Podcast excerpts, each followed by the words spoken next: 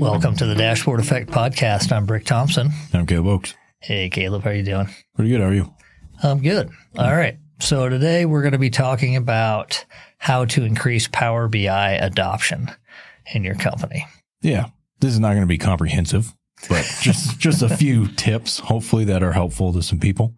Yeah. All right. Well, well, let's start. I mean, there's some obvious things that you have to do in terms of having compelling reports mm-hmm. that actually help people make decisions, drive behaviors, that type of thing. Um, so that's the starting point. Good reporting. Yeah. Like these tips are not going to be like, how do you design a really good report or, you know, how do you do those types of things? But it's more about you have some good, effective reports. We're just going to assume that. And how do you make better use of them? Okay. So let's assume that. How do you make better use of them?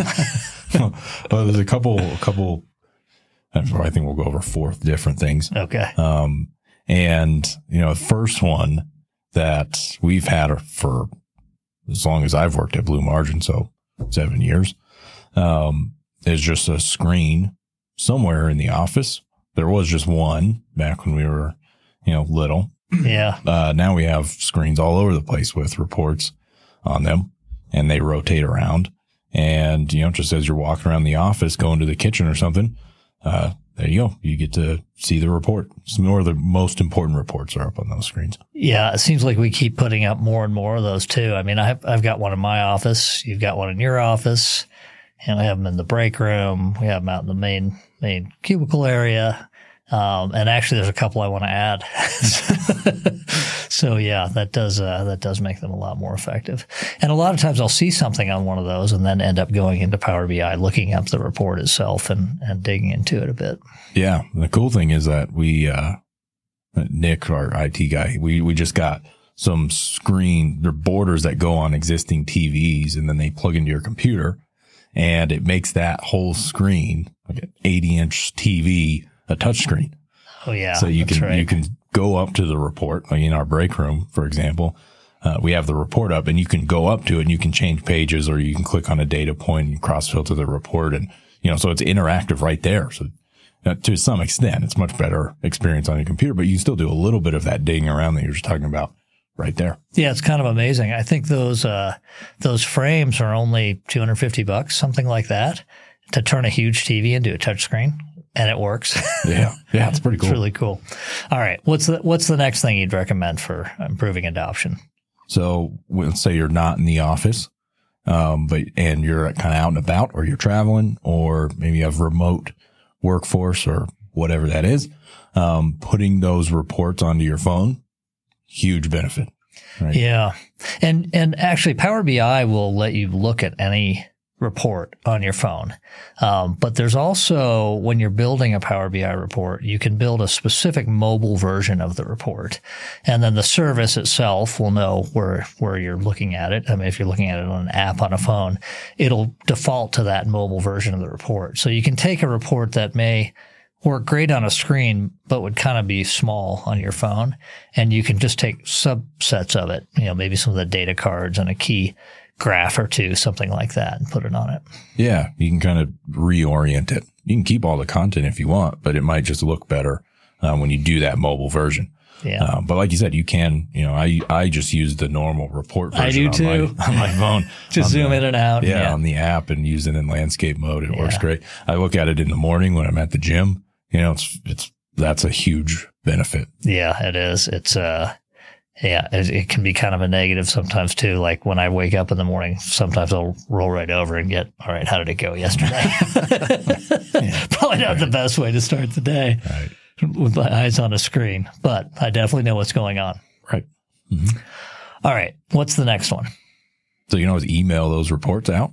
Right? Yeah. So subscriptions. Yep. Yeah. And I have several reports that I get by subscription. Um, I know they're out there on the service, so I can look at them.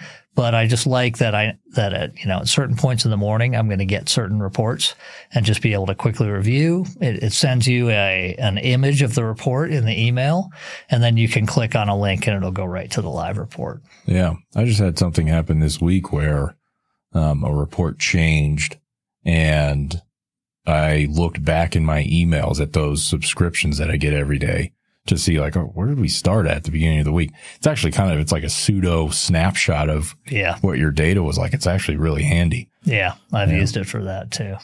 Yeah. So that's a way that uh, you can, you know, if, if you want people to be focused on numbers, but you're not sure you can get them to remember to go and look, or maybe it's, maybe it just sort of hasn't gotten into their habit to make those numbers important yet.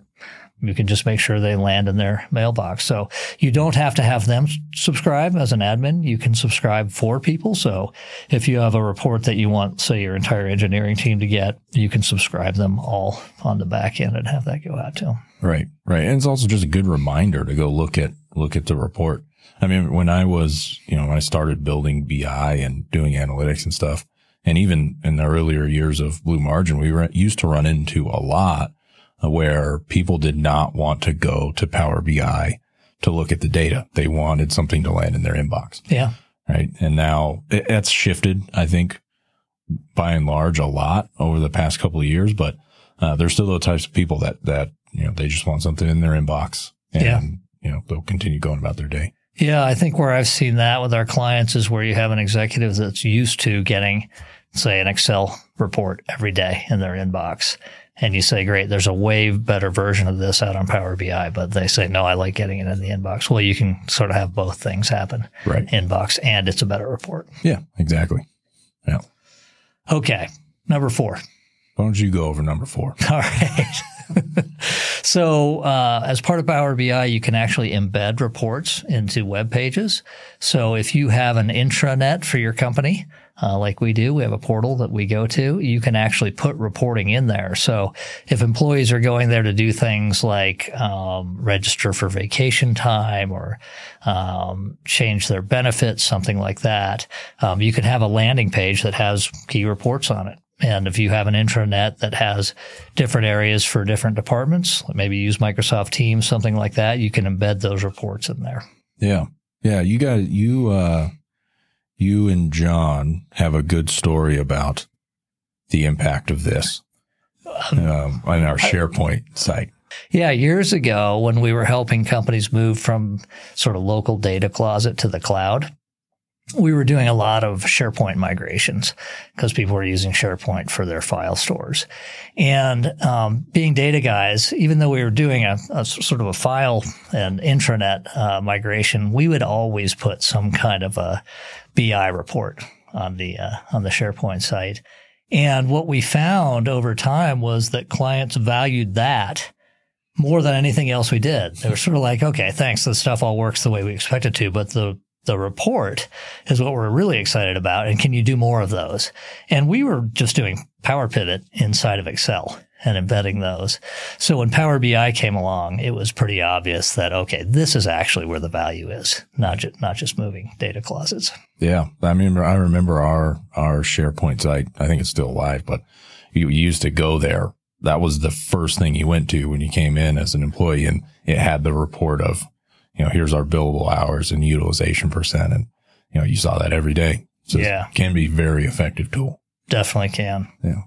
So I'm sure there's other things that you can do to improve um, uptake and, and and utilization of reports. But you know, adoption is key. Like if you spend a bunch of money and build a data warehouse or a bunch of time and effort and build reports, but people don't use them, it was it was wasted effort. Yeah. Right. Um, so you've really got to think about this. Obviously, start with great reports, but then there's a lot of strategies you can use, and we just talked about four that are are pretty simple, um, and everybody should probably do those four. But there's lots of other stuff you can do too. Right. Right.